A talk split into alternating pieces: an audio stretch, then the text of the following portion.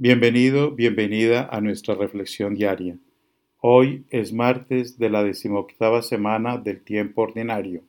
Le habla el Padre Fabio Mari Morales, misionero redentorista en Canápolis, Carolina del Norte, parroquia de San José.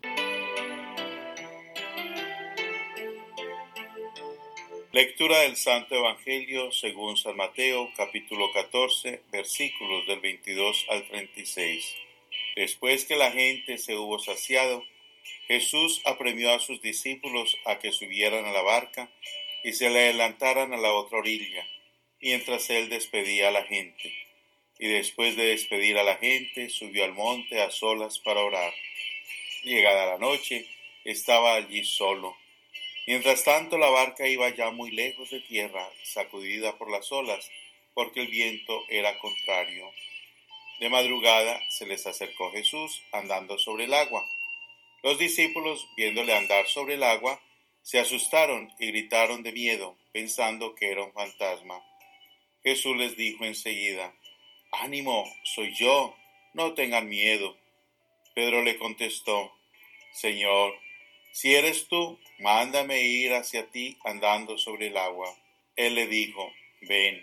Pedro bajó de la barca y echó a andar sobre el agua acercándose a Jesús. Pero al sentir la fuerza del viento, le entró miedo.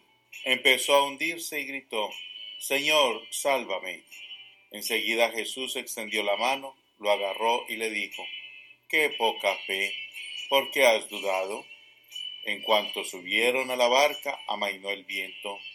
Los de la barca se postraron ante él diciendo, Realmente eres hijo de Dios. Terminada la travesía, llegaron a tierra en Genezaret, y los hombres de aquel lugar, apenas lo reconocieron, pregonaron la noticia por toda aquella comarca y trajeron donde él a todos los enfermos. Le pedían tocar siquiera la orla de su manto, y cuanto la tocaron quedaron curados. Palabra del Señor, gloria a ti, Señor Jesús.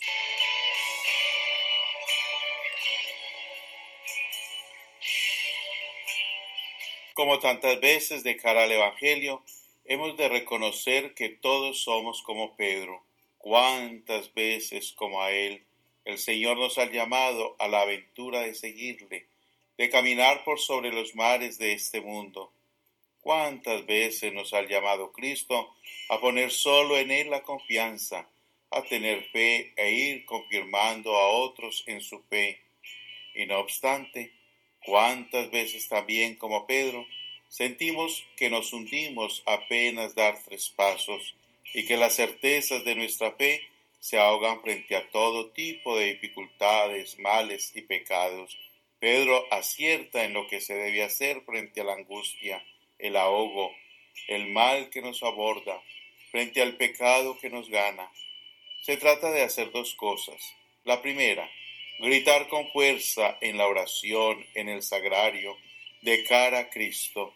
Gritar con fuerza, Señor, sálvame.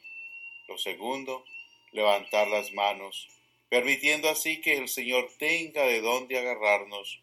Muchas veces en la vida, cuando pensamos que no es posible salir a flote, hemos de reconocer que nos falta oración y nos falta poner medios, levantar los brazos, apostar por salir adelante.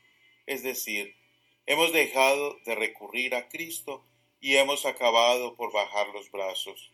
Así, angustiados, desesperanzados, nos gana el mar, nos gana el ahogo, nos hundimos.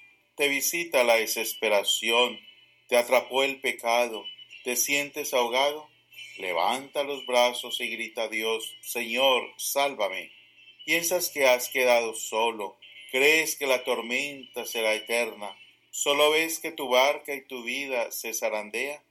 Levanta los brazos y grita a Dios, Señor, sálvame.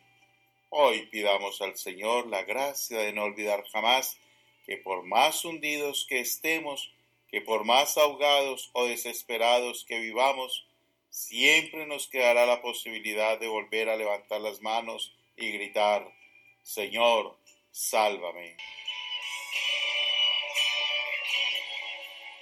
El Señor le bendiga abundantemente. Felicidades.